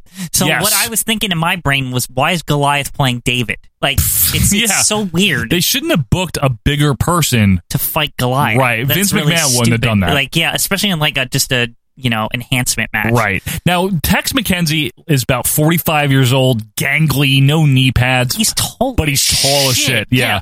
he might be taller than like Ernie Ladd or like you know of- Close of, to his it. time. Like, Yeah, close to it. I could not believe how tall this guy was. Very actually, tall. he looked like he was nearly seven feet. It compare, I, I I don't know Yeah, how I big know. the other guys are, but it made him look like he was seven. he feet. might have been a legit six seven, six eight, or something like he that, was, right? He was, he was up there. now, Jack Reynolds is funny. He's very proud of his announce parts the whole time. He's like, oh, come on, Tex, because So yeah, I didn't realize that in the first match that Tex was on commentary. Yeah, yeah. and then when I realized this, I was like, oh shit. So like Tex is a wrestler and a commentator. Yeah. Is he by any chance some kind of management on this? I didn't see it in the, No. the credits Just later, there. but yeah. just works there. Okay.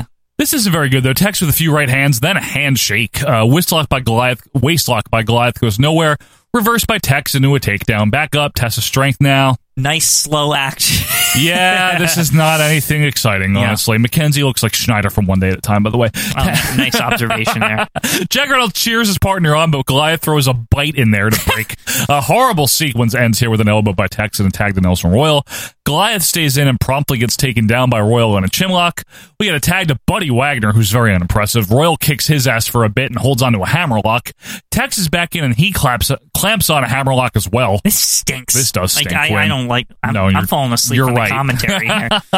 I have to say though, Jack Reynolds really not bad. I He think you holds noted his that own. too. Yeah, he holds his own. I, I really don't have an issue with him, to be honest. Now with that he's you. doing straight wrestling, he's you know he's some s- one of the parts of the show that I think keeps it steady, keeps it flowing, Yeah. keeps it pleasant. Yeah, Yeah, it I- doesn't make it drag too much. I mean, this match is terrible. match but is bad. Uh, another Yeah. tag to Nelson and back to the hammerlock here, Quinn. a lot of arm work. A lot of it. Uh, Yeah. Mm-hmm. Chin lock by Nelson Royal gets a two count. Yes, seriously, a two count off a chin lock.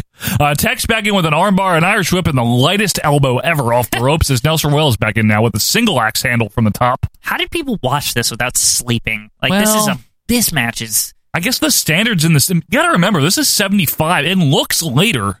That's Yeah, how it well does- it's produced. it- yeah, it's produced well. So, but again, that also they're presenting to me really slow shit, but just produced well. Oh, Normal for the 70s, though, ain't it? know, 75, and this is the Eric Quinn of Gordon's film room. Yeah, uh, don't bring that show up. WF is no more exciting than 75 and much worse produced and grungier looking. Yeah, that's true. 75 WF I mean, ain't they're no going charm. national, baby. So- WF or no, IWA? Yeah, that's so what I'm they- they gotta saying, man. look Good. So finally a tag, and Goliath is back in with big rights, an Irish whip and a half botched back body drop. Looked awful. Irish whip again, but Royals in with a Harley race knee and a European uppercut. Tex in now with a huge knee lift. Wagner in, and he eats a pair of knee lifts himself. Royal back in with an abdominal stretch, and because it's 1975, Quinn, the abdominal stretch gets the win. As I was talking about before, yeah.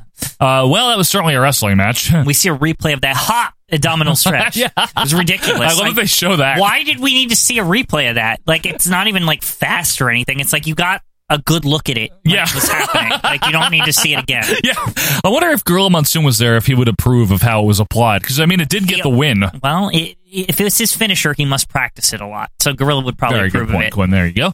Uh, Tex comes over to Jack, and he's very happy to be back on commentary now as we go to break. And we come back with our ring announcer, who I'm not convinced isn't Chevy Chase at this point. He looks very much like 1975 Chevy Chase. He does. I have called upon the networks tonight to make two pressing issues clear to the American public. So, first up in the ring for this next match is uh, How is this real? Dick Sherlock.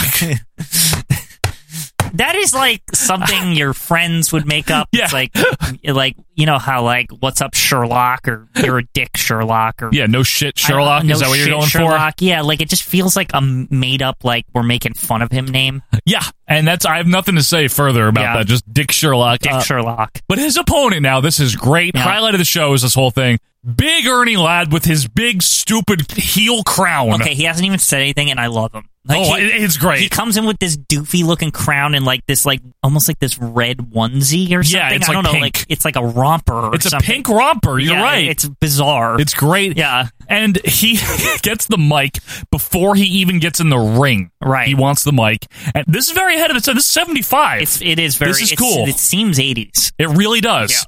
So he bitches about cowboy Bob Ellis and how he's not even a real Texan. Fact check. Bob Ellis is from Texas. Oh, Mm-hmm. there you go. Ernie Ladd says that he himself is the only real Texan. Fact check. Ernie Ladd is not from Texas. That's, why. That's why he's a good heel. That's man. great Yeah. heel work, right? Yeah, it's good. I'm not. I'm the only real Texan Right. around here. It's true. It's good. He's just It's not- lying. It's not, but Yeah. it's, it's it's true here. Yeah. because he said so. It's just obviously. He's- lying. He's, the king, Joe. well, that's why it's great. It's how easy is it to be healed? You just lie. Yeah, exactly. Well, how easy is that? we got a lot of those. Yeah, we do. Uh, Ernie tells Tommy Young to get the hell away from him as well. And you can tell yourself, Mr. Referee, get back, don't harass me, don't come over here and get behind me. This is Ernie Ladd talking, the king of all professional wrestling. Man, Ernie fucking rules. He's so good, He's man. He's such a like, good now heel. I want to see more of him in WF. I've always said he's a great heel, right? he's good. and he has a great look. Yeah. Uh, Tommy Young now, the referee, gets Yeah, on this the is mic. weird. He's like, Ernie, why aren't you dressed to be wrestling? This is such good shit. And- it's amazing. Like, Tommy Young is like a character. Yep. And Ernie's like, I don't have to wrestle if I don't want to. And Tommy's like, Well, you better wrestle Yeah, I because you can't- he's- signed a contract. He's really ta- he's really saying these things. Joe Yeah. isn't like making it up. No, Like, that he- he's- actually happens. He's like Tommy Young's getting on the mic and like participating. yeah. I'll tell you this much, Ernie Lad. You better get in the ring and wrestle because I you do signed a not need to contract get in the wrestle ring. this They can man. scream and holler. They do anything they want to do. And Ernie says that this bum in the ring here has never beaten anybody, so Ernie's just gonna let him win, whatever. You know? Yeah, this is great. Ernie's like, I don't care, I'll lose, I'll give him the match. So, I like how they're using the conventions of jobber matches Yes! like as part of the story here. so Tommy Young is like, fine, here's what we're gonna do. Yeah. I'm gonna ring the bell, and if you're not in the ring by a count of ten, this guy is gonna win. And Ernie's like, fine, I don't care. Yeah, it's like it, will be good for him or whatever. Like it's he's never amazing. he's like he never won a thing in his life, and he's like I'm gonna give I'm gonna be like really nice and like, let him win. So uh, Ernie, Ernie has been with, by the way, this whole time. This guy Bruce Swayze, he's been with him the whole time, and he says that he's going to become Ernie Ladd's legal advisor. He's Which just a this- wrestler. Okay, so this was very dubious to me because he's wearing. You know, like a speedo. He's just a Like, I'm a wrestler. lawyer. It's Yeah. like, what? he's got wrestling boots and a, a- a underwear on. It's Like, just great heel work. Yeah, you do. I mean, imagine if in um the movie um what's the one where they go down Utes and all that. My cousin Vinny. My Utes. cousin, my cousin Vinny. Imagine if he wore that attire in the courtroom. You know what's ironic though What? is that the fucking ring announcer is wearing that fucking velvet suit that Joe Pesci has to Oh, wear that's- later. That's true. There's a lot of connections to my cousin Vinny here. Did you say Utes? Yeah, two Utes. What is a Ute? Oh, excuse me, Your Honor. Two youths. Anyway, as Bruce Swayze is rambling on and as Ernie Ladd is rambling on, Tommy Young's like, fuck it, and he calls for the bell, like as they're talking, right? So Ladd is ranting and going on and on, but he finally climbs into the ring by a count of eight, goes for the handshake to this jobber here, Dick Sherlock. And he kicks Dick right in the Sherlock.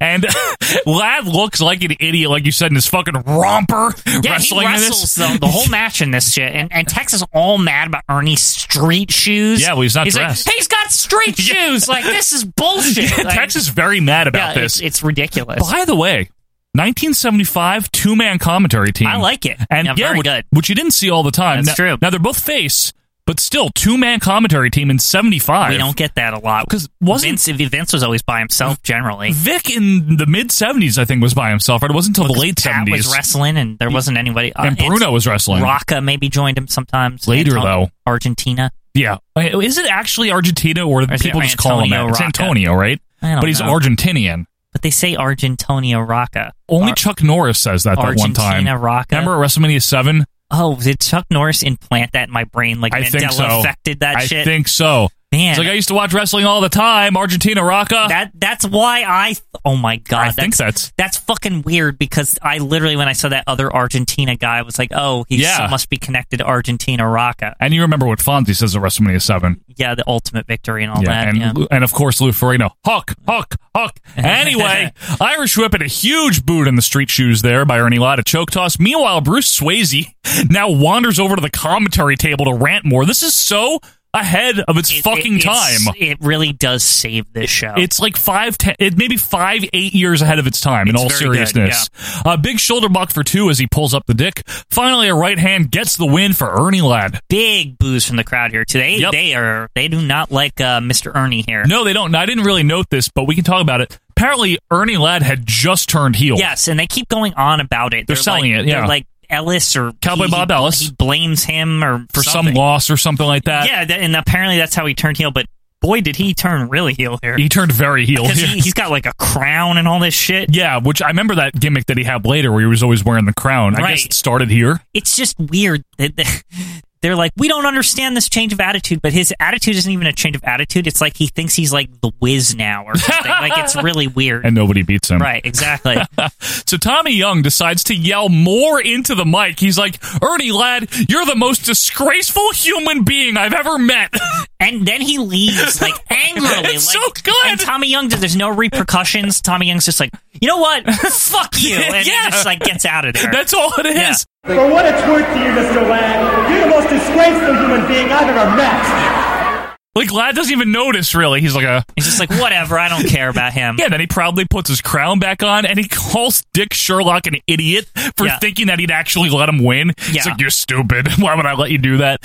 So he continues to rant and rant about how there's no room for weaklings in this world and how you can't go to New York and stand on a street corner if you're a country boy. This whole thing was great. What a scene. And you know what I have to say? Yes. There's a weird freeze frame at the end where they show Velvet like reacting to Ernie Ladd talking. Yeah. And he's like making this like very like disgusted, weird face. Yeah, basically everyone's pissed off at Ernie Ladd. Yeah, I think I actually took a picture of it. I'll post it on Oh, the uh, you boards should. area. Yeah, that'd be good. Because I was like, that's bizarre. I Or got- maybe it was something else I took a picture of. I don't know. Either way, it was Either weird. way, Yeah. this was. I got to say before we go to the next segment here, because we do have time to talk about it.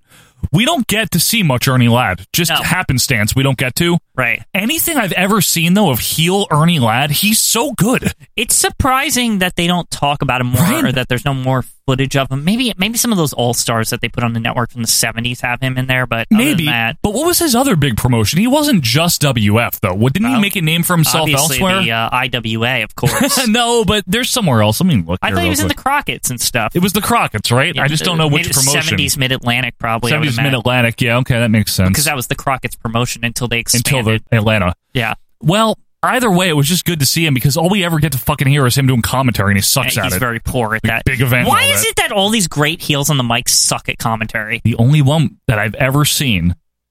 Well, two Jesse the Body, Bobby Heenan. Are we talking strict strictly wrestlers who were heels. Yeah, Bobby and and Jesse. and King? Kind of. yeah, King's pretty good actually. He's a I, pretty good announcer. you know, I need to. We've I- talked about yeah, that. I know people hate King. He's but, uh, good. He's very good. He's I just like not him. as good as Jesse or Bobby. right. That's, I think that's why he gets more flack. Yeah, but he's still good. But those are the probably the top three of the heel wrestlers who became announcers. Yeah, because Piper wasn't really a heel announcer. Larry sucks. Oh, God. Larry Zabisco. No, and- please no. Get him Yeah, out of here. yeah. Johnny Polo was funny. I'm just killing time here with Yeah, this. that's true. Well, anyway, and Yeah, on let's to get- the next garbage. yeah, let's get back to the ring. We have another one fall, 15 minute time limit match. It's uh, it's Frenchie Martin.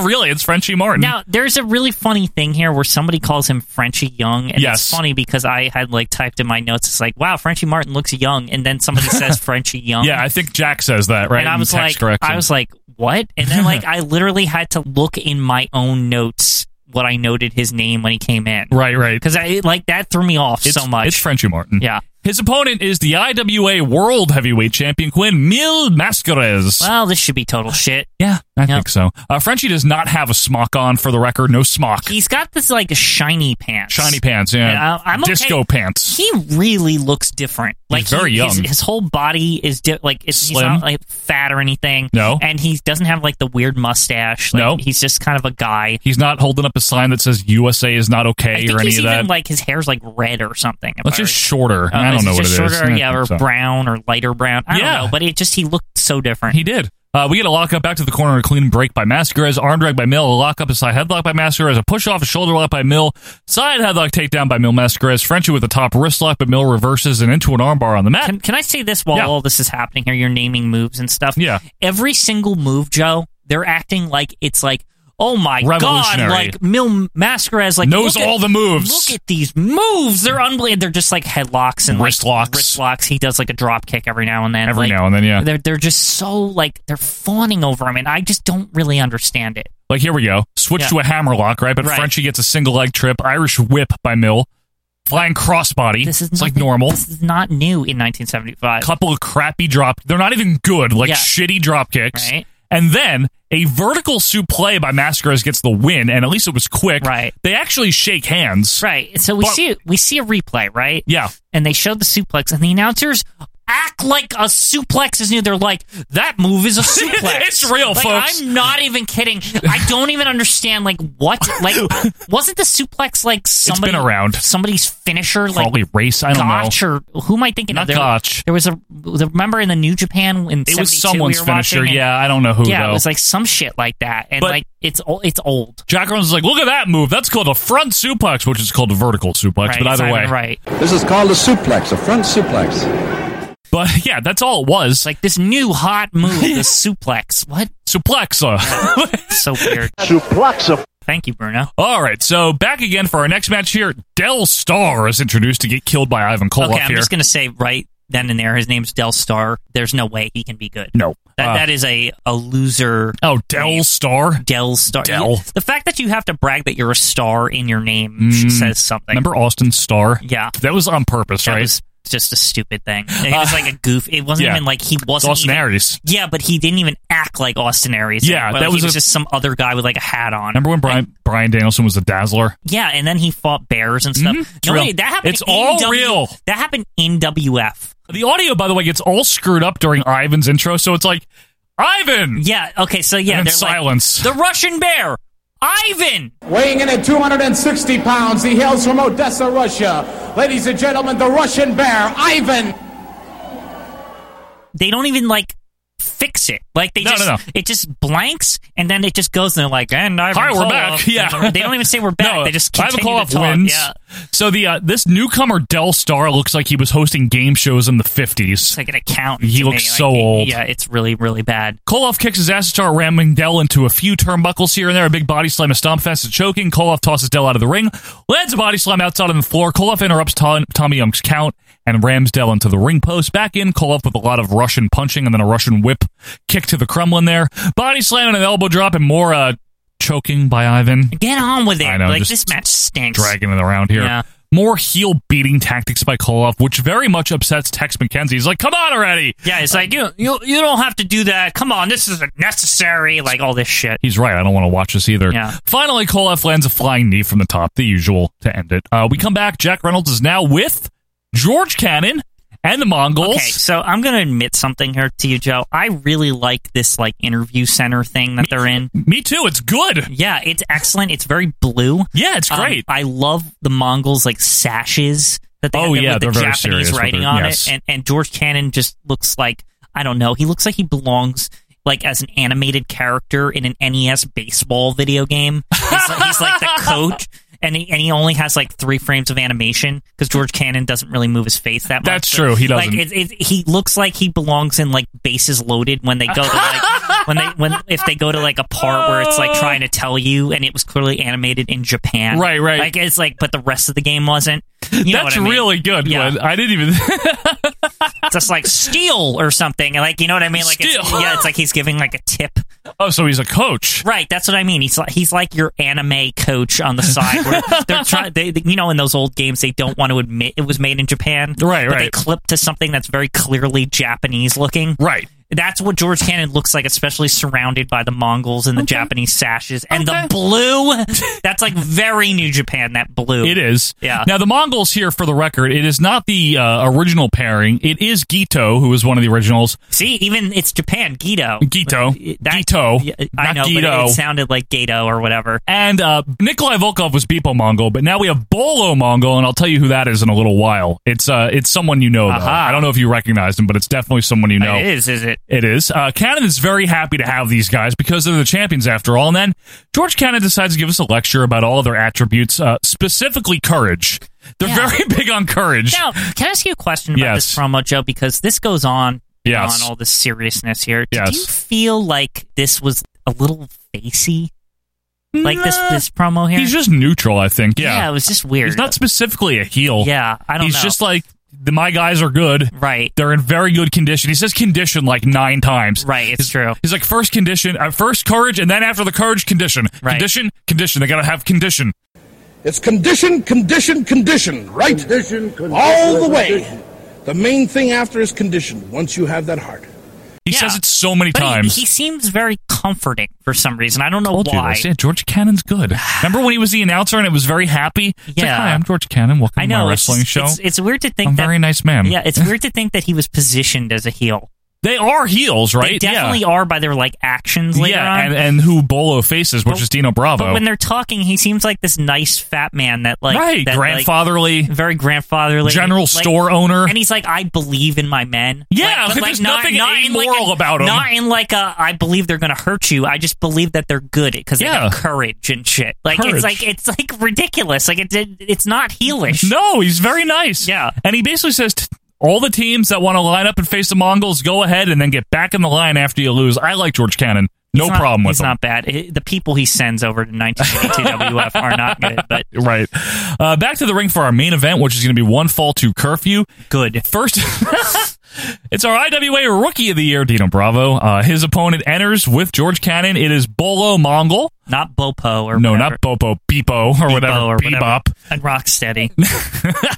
Jack Reynolds uh, talks about what a heartthrob Dino Bravo is. Yes, Excuse me. Dino Bravo, the uh, the teen idol. He's a very young, like 26 here or something. I just I don't understand why. Like, why Well- did they think Dino Bravo was going to be this like hot prospect? I think he just was at the time. he I doesn't mean, look like it. he's not bad though. I mean, we're seeing the rookie of the year version here, so he's nice and young, and he doesn't. Yeah. he still seems like crappy Dino Bravo to me. I forget how old he was. Yeah, it's probably 25 or s- 26 or 7 here. Well, let, uh, let's put it this way: he never got any better. Mm, nah, he's okay. I don't know. I think Dino's all right. I don't think he's as bad as people make him out to be. He's very slim here. That's This true. is nothing like he's the not all uh, steroided up. steroid version that we would later know. And he's not got the, his not the weightlifter. version. no, no, and he's got his natural black hair, Yeah. very Italian looking. They're not trying to play up the French Right, right. Canadian aspect.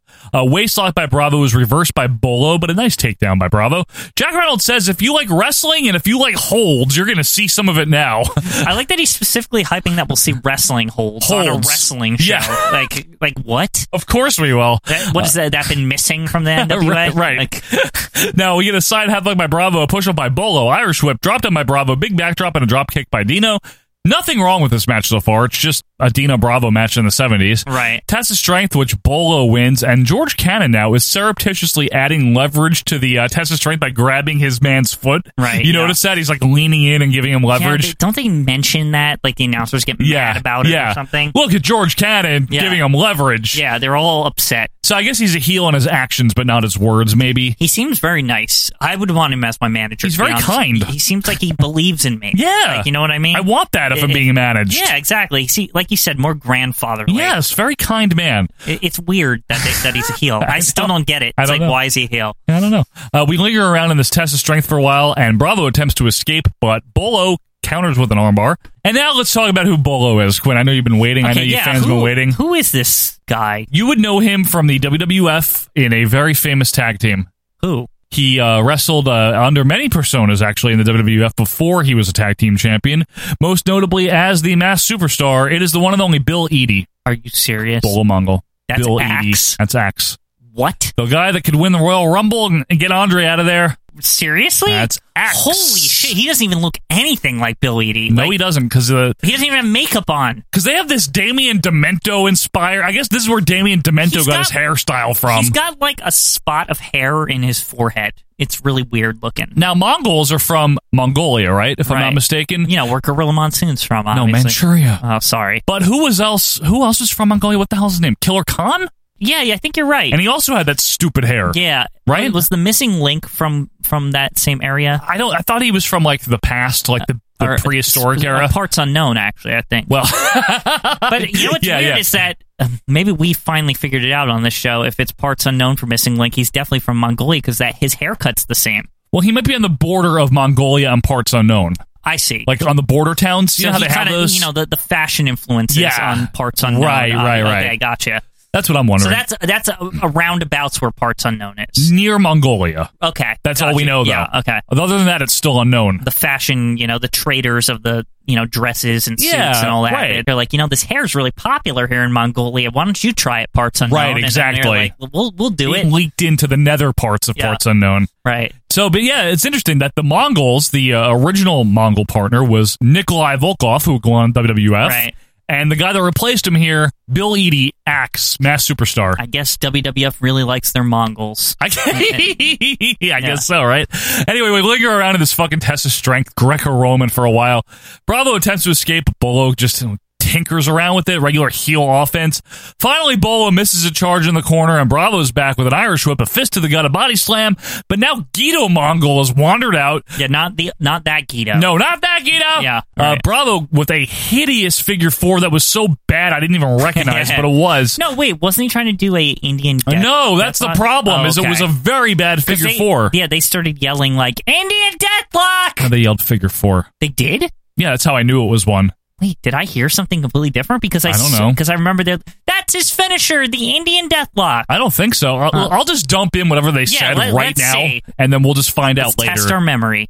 Good maneuvering by Dino Bravo, rookie of the year, IWA. He's got the figure four again. Figure four leg lock in there. All right. Well, now you'll know who was right. I, I can't remember Yeah. anymore. But what's cool is like we got some funny shit outside. So As Bravo's got a bolo in this hold, right? George Cannon is leaning in like all fat and trying to hit Bravo with So, his hat. I love this. because It's so good. So this stupid hard hat he's been wearing. Yes. My favorite part about it is that he barely like dinks him. He just kind of like, eh. like Yeah. he, he, like flicks him with with the hat because he Um, can't quite reach, right? it's but, funny. but the ref is just like, "Fuck that! That's Yeah. interference." It's like, what? It, it like didn't even hurt him. Yeah. it's like barely grazed him. well, I think he won by submission. Bravo did. Did he? Because Either way, I he thought, won. oh, did they? Was there an announcement by Velvet at the end? Because No. all I all I thought was a DQ. He won. They didn't say I how. see. Ah. Jack Reynolds says that he gave up. well, I would think Dino would win by DQ, right? Because of I don't uh, know the if he gave up first though. ball before, cap but- there. I don't know. They don't say. ball cap Yeah, croissant. ball crap, ball crap. ball crap croissant. Oh, good lord. So the bell rings. It's chaos now because Guido comes in, but so does Gino Brito. So Tommy Young's running around stupidly trying to restore order. We got a Pier Sixer going on. Meanwhile, Jack Reynolds tells us that Bravo is the official winner. Doesn't say how. Yeah. Doesn't say why. He It just doesn't- says that he won. I guess it doesn't matter really. Right. Tommy Young raises his hand, and we happily sign off when we get more credits here, Yeah. which is really good. It's like you called it a proud VHS font. Oh yeah, very V. It's it's literally VCR mono that I use for Yeah. the episode numbers. Right, right, I- right, right. I swear, It's great. And I love this funk song, this 70s Oh, funk song. super funky, I very just- funk.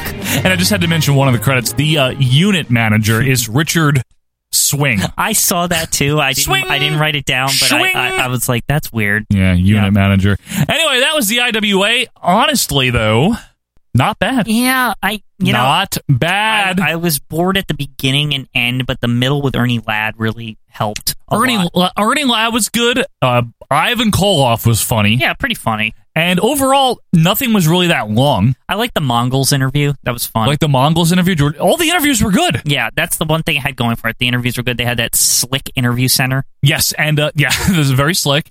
And the Mill Masqueraders match, which wa- was very short. Well, good. So you Anything, have that. Anytime you cut Mill Masquerades' time down, it's probably a good thing. probably a very good thing. So overall, interesting because I had never seen this before. I didn't know it existed. hmm Not bad. Not bad at all. Honestly, and for 1975, and I know that it doesn't sound like much of a delineation, but it felt like watching an early 80s show. It did. It felt like 82. It really did, but in a good way. Like it Yeah. was ahead of its time. It had replay. It was really quick and well produced. Because we've seen some shit from the mid 80s that's produced like dog shit. Right. I mean, I think mostly any of the quality poorness was due to just age of the tape. Like it was That's not all. it was not the production itself, which is something that's rare to be said Right, about wrestling right, back right. then. Yeah. way ahead of its time. Good stuff, and uh, thank you, Richard Land, for dumping this off on us, folks. If you want a copy of it, we can get it to you. Let us know. But until next week, this has been OVP episode number 142. Be sure to keep your uh, question wheel coming. If you haven't yet, send one to ovppodcast at gmail.com. Follow us on Twitter at OVP Podcast. If you want to support the show, you can do so on Patreon, patreon.com slash OVP Podcast. Leave us a review on the iTunes, the Apple Podcast. We would like that. And if you have anything you want to know, just read us on Twitter or email us. We'll be happy to talk to you. But until next time, I'm Joe Morata. That is Michael Quinn, and we are out of here. See ya.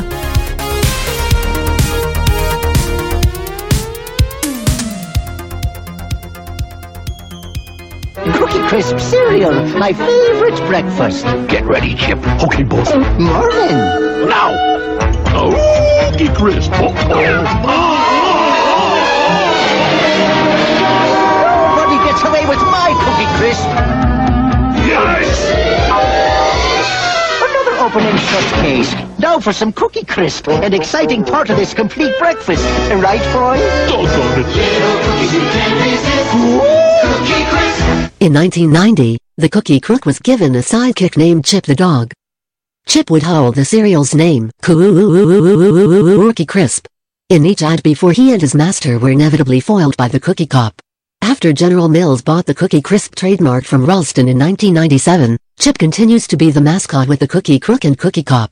In the format of the advertisements, Chip was a friendly pooch, no longer wearing a mask, who offered Cookie Crisp to a group of kids. Typically an adult would interfere on the grounds that cookies are not breakfast food.